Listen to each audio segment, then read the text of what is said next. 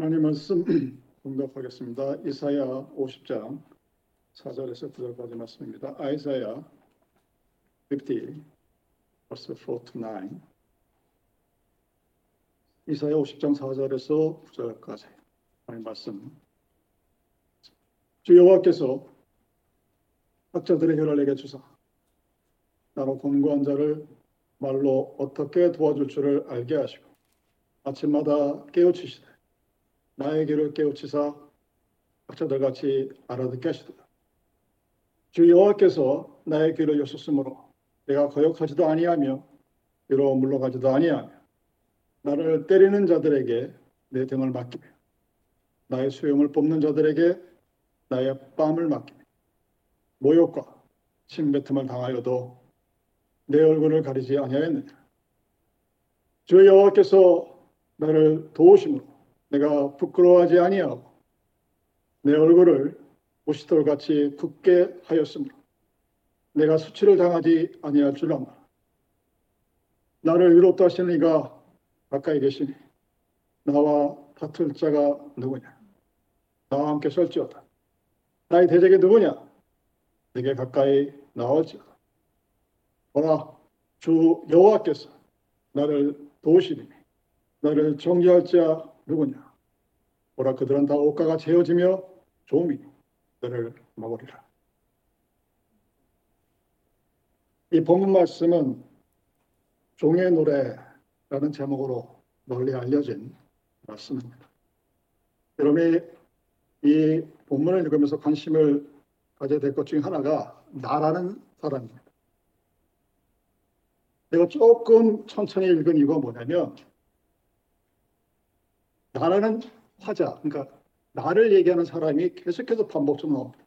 나로 권고한 자를, 나의 귀를 깨우치고 나의 귀를 여셨고 나의 수염을 뽑는 자들, 나를 도우시오, 나를 도우시오. 왜 이럴까를 여러분이 먼저 염두에 두시고 오늘 말씀을 이렇게 하시면 주님의 은혜가 함께 여쭈는 것입니다. 박노해라는 시인이 있습니다. 그 시인의 시 중에 사람 말이 희망이다라는 유명한 시가 있습니다. 사람 말이 희망이다. 희망찬 사람은 그 자신이 희망이다. 길 찾는 사람은 그 자신이 새길이다. 참 좋은 사람은 그 자신이 내 좋은 세상이다. 사람 속에 들어있다. 사람에서 시작된다. 다시 사람만이 희망이다. 설교 시간에 하나님을 강조하지 아니하고 나라는 화자를 강조하고 하나님을 얘기하는 것이 아니라 사람을 얘기하는 이 시, 이걸 왜 설교 서두에 인용을 할까 생각하시는 분들이 있을지도 모르겠는데, 이 박노해라는 시인이 이 시를 쓴 때가 언제냐면 독재자에게 항의하다가 이십 년이 넘는 감옥 생활을 하고 나와서 진 시가 이 시입니다. 독재자라는 의미의 그 딕테이터는 죄 없는 사람을 가두고 몇십 년 동안 감옥에 가둘 수 있는 그런 사람이 독재자예요. 제가 칠십 년대 타임즈를 보면 중간중간에 시커멓게 먹으로 그려진 부분들이 있었습니다. 문장의 앞뒤 내용을 살펴보면 무슨 내용인지 대체로 짐작이 가긴 하는데 정확하게 나중에 알고 보니까 사우스 프레지던트를 사우스 딕테이터 팝 이렇게 표현을 해요. 그리고 북한에 있는 김일성은 노스 딕테이터, 미스터 킴. 그 부분을 다 지워버린 거예요. 그런 게 독재자입니다. 그런 핍박을 받았죠. 아픔을 받았습니다. 그런데 나와서 무엇을 노래하느냐. 사람만이 희망이다. 사람만이 살 길이다. 사람만이 길이다. 라고 얘기합니다. 왜 그럴까요? 하나님의 창조사역 중에 사람이 제일 으뜸으로 치는 것은 바로 사람이 하나님의 형상, 즉 하나님의 이미지를 닮은 사람이기 때문입니다. 그래서, 그래서 사람들에게 희망이 있는 겁니다. 우리들 중에 수없이 많은 다른 종류의 못된 사람도 많지만 그럼에도 불구하고 사람이 희망인 이유, 사람만이 희망이고 사람만이 길이고 사람만이 도민이요. 그것은 우리들이 하나님의 형상을 닮아 창조되어진, created 되어진, created by the image of God, 하나님의 모습이기 때문입니다. 요즘 우리들 사회는 제가 어렸을 때 기억했던 것처럼 먹을 것이 부족한 사회가 아닙니다. 제가 어렸을 때는 아이들이 살이 찌면 우량한 선발대로 상을 주고 배가 뚱뚱한 사람이 나오면 저 사람은 사장님이다 고 좋아했던, 지금은 그랬다간 자기 관리 못한다고 욕을 얻어먹는 그런 시대예요. 너무 많이 먹어서 문제가 생기는 시대에 우리는 살고 있습니다. 우리는 한국인인데 어떤 이유든 지금 미국에 살고 있습니다. 그래서 우리의 정체성을 여러분들이 자녀들에게 말할 때 분명히 You are a citizen of America가 아니에요. You are a Korean American입니다. 한국인인데 미국에 살고 있는. 그래서 한국이라는 나라가 자랑스럽기도 합니다. 잿더미 속에서 이제는 세계 넘버 세븐까지 들어갈 수 있는 정말 대단한 나라고, 타임스퀘어에 가서 나오는 광고판들을 보면 뿌듯하기도 하죠. 그럼에도 지난주에 있었던 그 아틀랜타의 총기 사건에서 볼 수 있듯이 마이너리티가 살기에는 미국이라는 나라도 그렇고 녹록지 않다는 사실을 우리는 잘 압니다. 여러분도 혹시 그 뉴스를 봤는지 모르겠는데 아틀란타 교민들을 묘사한 한국의 신문이 이렇게 묘사를 합니다. 아틀란타 교민들은 불쌍하다. 이유가 뭘까요? 초기 뉴욕에서 적응 못하고 엘에이에서 살기 힘들어서 물가가 싼 아틀란타로 이사와서 사는 사람들이 주로 이뤄서 뉴욕이나 엘에이는 띄엄띄엄 살고 있는데 여기는 드라스라는 지역 한 군데 단복을 산다. 이게 한국신문이 묘사한 모습이에요. 살아보지 않고서는 미국에 살고 있는 우리들이 받아들이는 모습과 또 다릅니다. 그 사람들이 한국 사람입니다. 참 쉽지 않은 고난의 삶을 살고 있는 겁니다. 그러면서 또한 동시에 옛날보다 분명히 잘 살고 잘 먹고 잘 먹고 살고 있음에도 불구하고 우리는 수없이 많은 부작용 속에 살아가고 있습니다. 가장 무서운 것이 우리가 지녀왔던 옳다고 생각했던 가치관들이 무너져 내립니다. 가족들 간의 효, 가족이라는 어떤 모습, 공동체, 의리, 명예, 이제는 신앙까지 경제와 생존 경쟁 앞에서 무기력해집니다.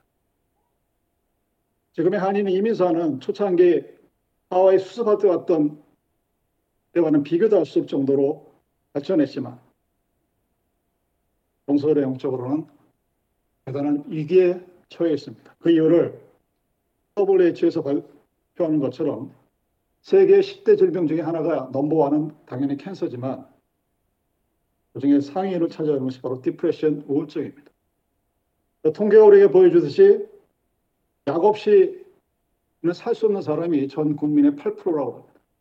매일매일 시타미진을 먹어야 돼요. 그리고 인구의 반, 둘 중에 하나는 우울하다는 감정을 느끼고 살아간다고 합니다. 왜 그럴까? 현대 과학 문명이 해결할 수 없는 무엇인가의 고립감들, loneliness 이런 것들이 나이 많은 사람들에게, 혼자 사는 사람들에게만 찾아오는 것이 아니라 십 대, 이십 대에게도 동시에 다가온다는 사실입니다. 젊은이들은 젊은이대로 힘들고 어려운 삶을 살아가요. 제가 올해로 한국서 삼십 년, 미국서 삼십 년입니다. 딱 삼십 년씩 살아봤는데 한국이나 미국이나 좀 신기하게도 똑같은 게 하나 있어요. 여러 가지를 말할 수 있겠는데 한 가지만 얘기하면 하나가 뭐냐면 어떻게 이렇게 파운드를 보내는 건 똑같은지 몰라요. 한국에 있는 사람이나 미국에 속인 한국 사람이나 아이들을 학원 보내는 거는 똑같습니다. 그리고 아이들을 드드들 볶고 못 살게 보는 것도 똑같습니다. 제 부전공이 교육학이라 그런데 관심이 굉장히 많은데 미국에서는 굳이 그럴 필요 없음에도 불구하고 한국 식으로 가르쳐요. 여러분, 오바마가 한국 교육을 찬양했다고 해서 부러워하는 게 아니에요. 그런 또 디스플린이 필요하다는 정도의 선에서 말하는 겁니다. 이 한국사, 한국 학생들의 손에 들려있는 책은 소설책이 없습니다. 시집이 없어요. 문학서적이 없습니다. 역사서가 없습니다. 그냥 시험에 필요한 거, 취업에 필요한 거, 토익, 토플. 미국에 사는데도 토익학원을 다니는 이 아이러니를 설명할 방법이 없습니다. 저 제가 명색의 교육학을 전공했음에도 불구하고 성, 설명이 안 돼요.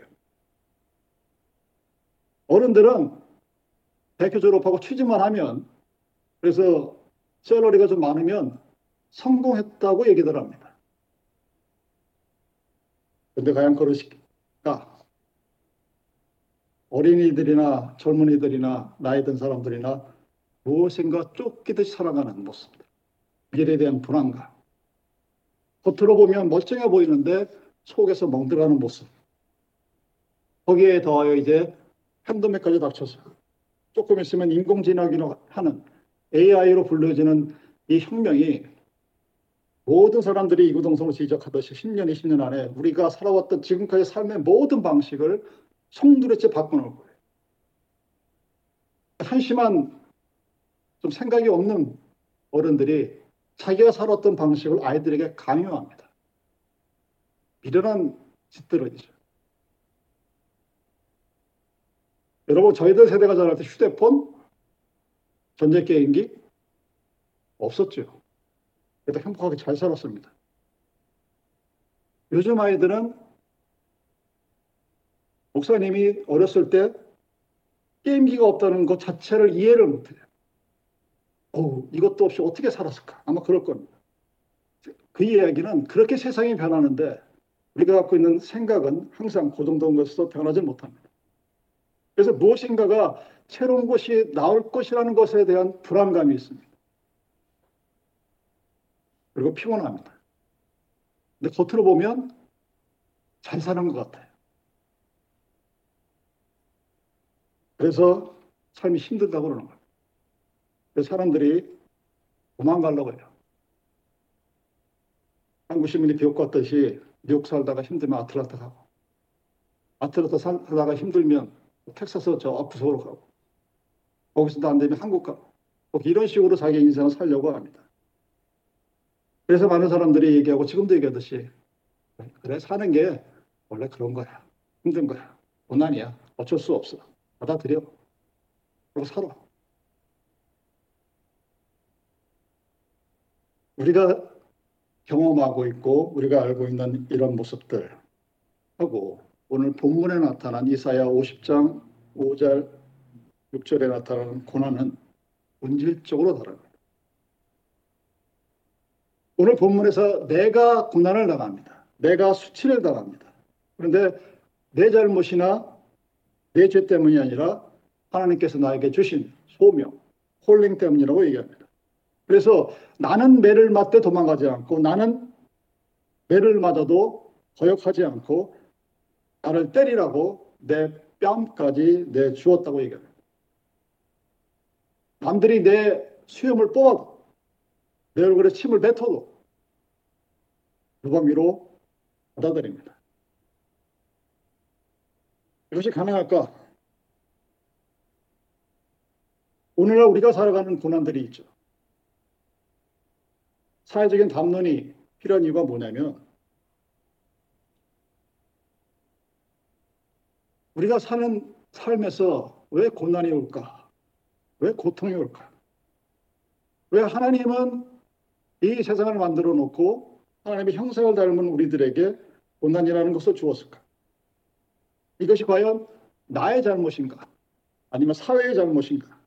아니면 또 다른 무엇이 있는가? 어, 질문할 수밖에 없습니다. 그 질문에 대한 답을 여러분이 이 자리에서 할 수는 없지만, 중요한 것은 그러한 우리들이 갖고 있는 보편적인 질문과 인생이라는 삶에 대한 근본적인 질문과 오늘 이 본문에 나타난 내가 당하는 수치와 내가 당하는 모욕과 내가 당하는 경멸은 감정이 다르다는 거예요.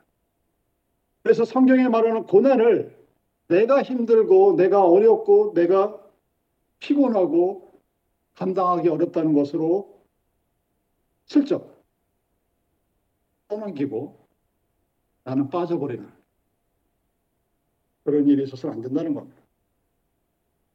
이런 본문에 보면 곤고한 자가 나타나요. 인생이 괴로운 자들이에요. 힘든 사람들이에요.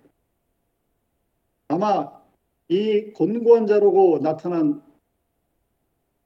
그들은 유다의 멸망 때문에 절망했던 유대인들, 바벨론에 아마 잡혀갔던 유대의 포로들, 남의 나라에 노예로 끌려갔으니 현실적인 희망이 없겠죠.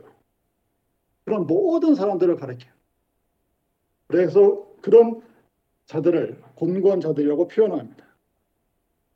그런데 하나님이 그 곤고한 자의 마음과 아픔을 알고 그의 종을 보내셨습니다.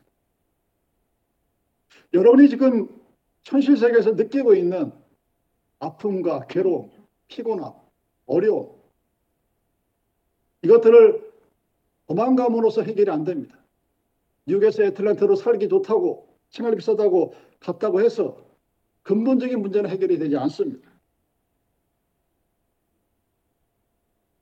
하나님이 그러한 인생의 고난에 대해서 맞부닥뜨리고 힘들어하고 외로운 사람들을 찾고 있다고 얘기합니다. 그래서 이 본문에 나타난 나는, 나에 대한 여러 가지 정의가 있지만 나를 위해 십자가를 지신 예수가 기꺼이 나를 위해 죽으신 것을 선택한, 그러므로 해서 곤고한 자들에게 희망이 되어져. 그래서 나는 침을 배침을 당해도, 누군가가 내 수염을 뽑아도, 누군가가 나를 주먹으로 때려도, 채찍으로 때려도 나는 그들에게 저항하지 아니하고 묵묵히 받아들인다고 합니다. 이 모습을 사도 바울이 이렇게 표현을 하죠. 자기를 비우고 종의 형체를 가지사 사람들과 같이 되셨고 사람의 모양으로 나타나사 자기를 낮추시고 죽기까지 복종하셨으니 십자가의 죽으심까지 하셨다 라고 빌립보서 이 장 칠 절과 팔 절에서 설명을 합니다. 아, 곤고한 자들을 위해서 하나님이 이렇게 하셨고, 근데 나는 그걸 어떻게 믿을 수 있을까 하는 문제예요. 남이 고난받는 모습을 내가 지켜보는 것, 그것은 감당만 합니다. 인내할만 해요. 누군가가 억울한 일을 막 당했다고 하소연하는 것을 들어주고 옆에서 지켜봐주는 것을 할만합니다. 그런데 내가 아무 죄도 없이, 아무런 잘못도 없이 수염을 뽑히고 두들겨 맞고 침을 배침을 당하는 것을 감내할 사람이 과연 얼마나 있을까요? 여러분, 이스라엘 백성이 이스라엘 백성 전체 또는 개인적으로 고난을 겪습니다. 그리고 그 고난이 하나님의 역사를 여는 전환점, 즉 터닝 포인트가 됩니다. 아브라함이 고향을 떠나고 사백 년의 애굽살이를 하고 가나안을 향한 사십 년의 광야 생활과 바벨론에서 유배 생활, 그때 그때마다 하나님의 창조적인 고난이 우리에게 주어졌던 것입니다. 그들은 하나님의 백성으로 선택되었습니다. 그럼에도 불구하고 그들은 고난과 수치와 치욕을 겪었습니다. 가까이는 이 차 세계대전 때 수백만 명의 사람들이 가스실에서 죽어나갔습니다. 같은 백인들끼리 서로 비아냥을 합니다. 근데 그들이 주저앉거나 사라진 것이 아니었어요. 그들은 새로운 구원의 바늘에 들어서게 됩니다. 이게 가능한 일일까? 남이 억울함을 겪는 것을 내가 이해하는 것은 쉽습니다. 여러분이 지금 아무 잘못도 안 했고 아무 실수도 안 했고 아무 죄도 짓지 않았는데 누군가 나를 향해 침을 뱉고 몽둥이로 패고 채찍질을 하고 비난을 하고 욕을 하고 마치 피시탱크에 있는 물고기처럼 이랬다 저랬다 떠드는 그 모습을 바라보면서 남이 하는 것은, 남이 당하는 것은 볼만하겠는데 나는 왜 참을 수 있을까? 쉽지 않은 일일 겁니다. 그런데 본문에 나는 참았어요. 견뎌냈습니다. 어떻게 그럴 수 있었을까요? 나라는 사람은 신뢰가 있었습니다. 그리고 희망이 있었습니다. I have faith and hope. 나는 주 하나님이 내 편임을 확신합니다.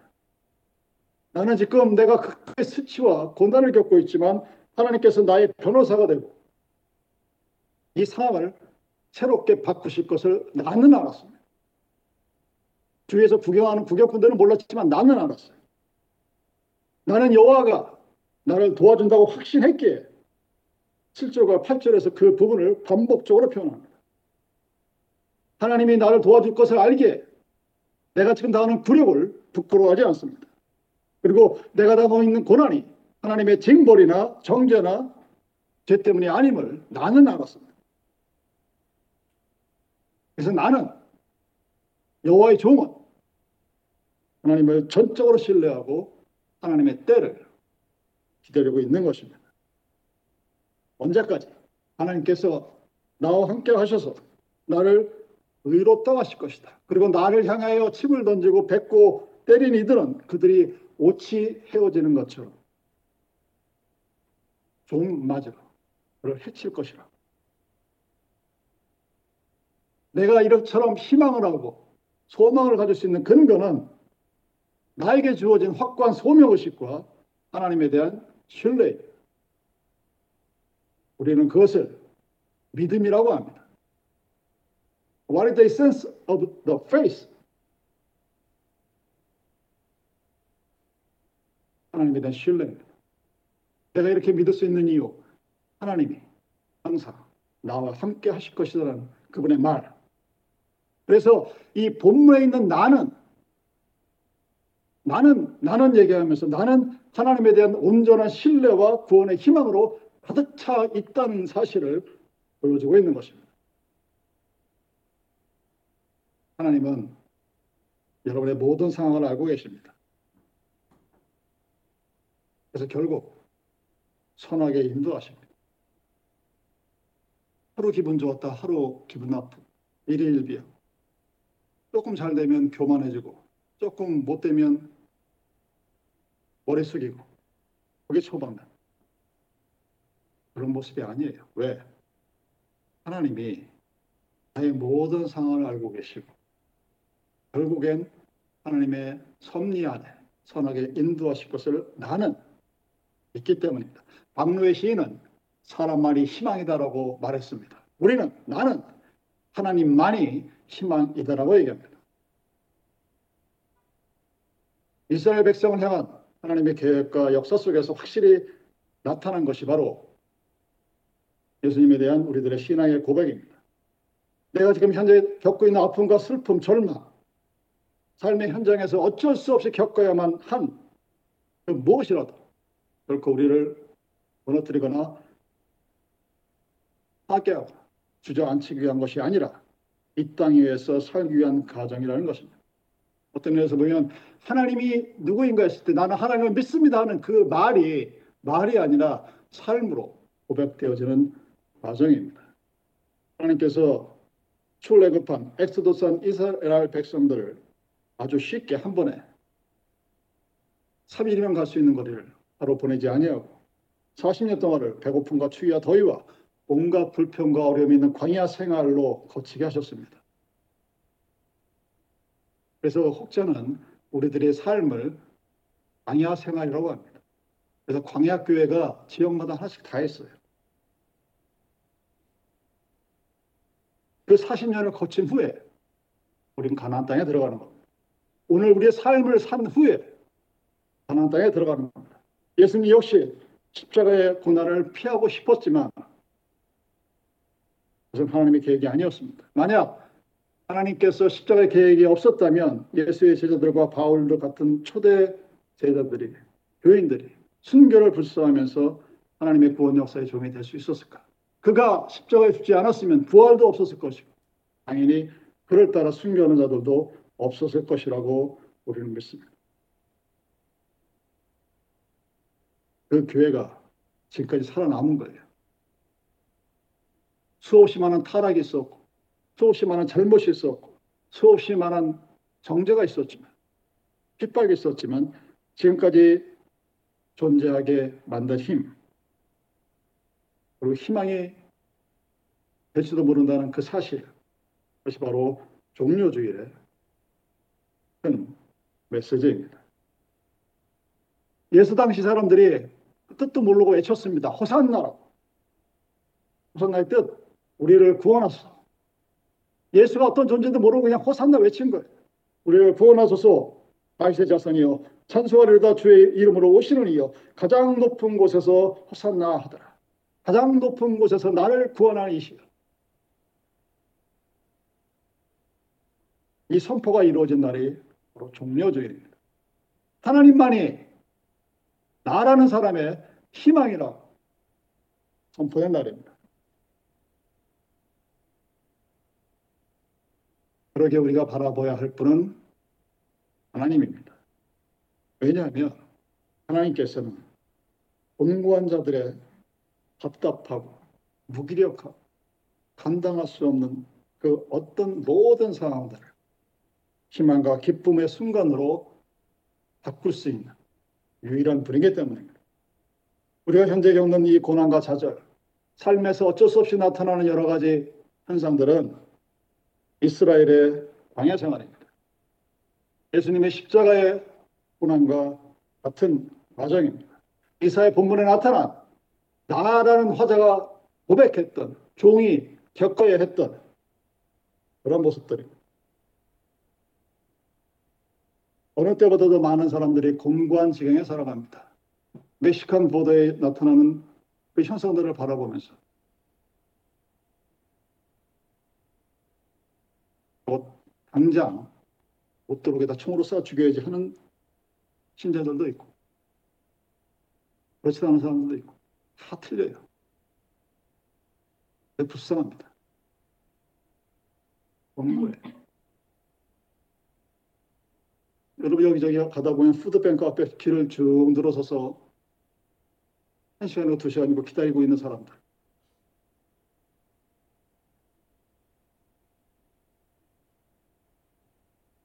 그럴 때가 종의 노래를 부르고 있는 나라는 사람을 기다리고 있을 때입니다.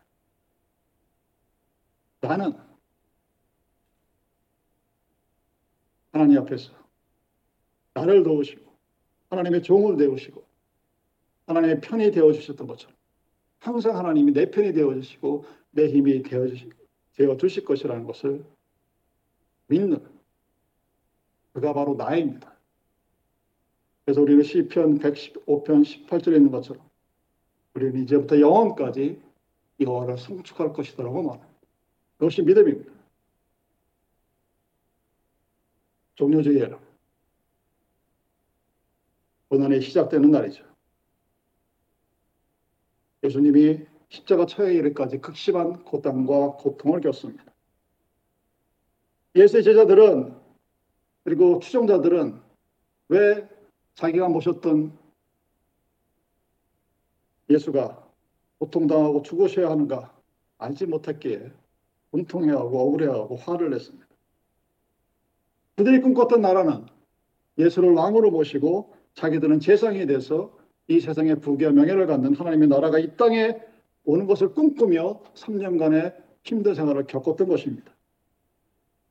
그래서 예수가 죽어야 되는 그 하나님 나라의 내용을 알 수가 없을 뿐 아니라 알려고 하지도 않았습니다. 예수는 고난 없는 영광을 받아들였습니다. 고통 없는 미래의 건설을 거부하셨습니다. 어떤 순환도 받아들이셨습니다. 종의 노래에 나는 죄도 없고 흠도 없었지만 온갖 모욕과 멸시와 치욕을 당했습니다. 그런데 그럼에도 예수님은 이사야 오십 장에 나타난 나처럼 학자의 혀를 받아서 그를 따르는 수많은 곤고한 사람들의 귀를 열게 했습니다. 하나님과 섭리와 계획을 알게 했고 삼 년간의 가르침을 몸소, 몸으로 증거하십니다. 그런데 당시에 예수의 제자들은 예수가 살아있는 동안 하나님이 예수가 그리스도임을 깨닫지 못했습니다. 부활, 승천, 성령의 강림인 오순절 사건이 있은 이후에야 자기가 모셨던 예수가 하나님이 보내신 아들, 나를 구원하실 그리스도로 깨닫게 되었습니다. 여러분, 본문의 메시지로 처음 들었던 당시 이사야의 청중들은 바벨론의 포도로 잡혀갔던 유대인들로 추정됩니다. 그래서 자기 나라에 잘 살다가 남의 나라의 포로에 끌려간 그들은 생각하기를, 아, 이것은 하나님이 나를 심판하시고 하나님이 나를 징벌했다고밖에 생각할 수 없었습니다. 그래서 자기가 믿었던 여호와가 정말 바벨론의 신보다 위대한, 이 세상에 단 하나밖에 없는 유일한 하나님인가에 대한 근본적인 의구심을 가지며 할 수밖에 없던 그런 모습이었습니다. 그들에게 종이 노래합니다. 주께서 택하신 하나님의 종, 나, 나는 온갖 수치와 치욕과 고통을 겪지만 결국 하나님께 대한 절대적인 신뢰와 의지로 참 회복과 구원을 얻을 것이라는 희망을 알고 깨닫고 선포합니다. 어떤 상황에서도 위로를 받은 희망을 잃지 않습니다. 여기에서 나는 예수님과 예수님에게 적용되어야 나의 모습입니다. 이 구원의 역사는 주 하나님에 의해서 계획된 것입니다.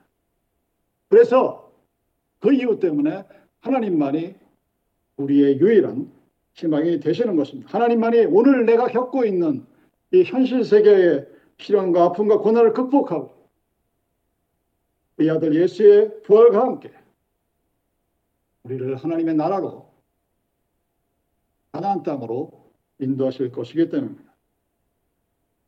나는 하나님에 대한 온전한 신뢰와 구원의 희망, 나를 구원하시고 우리를 구원하신 그 예수를 향하여 호산나, 나를 구원하소서 높이 노래 부릅니다.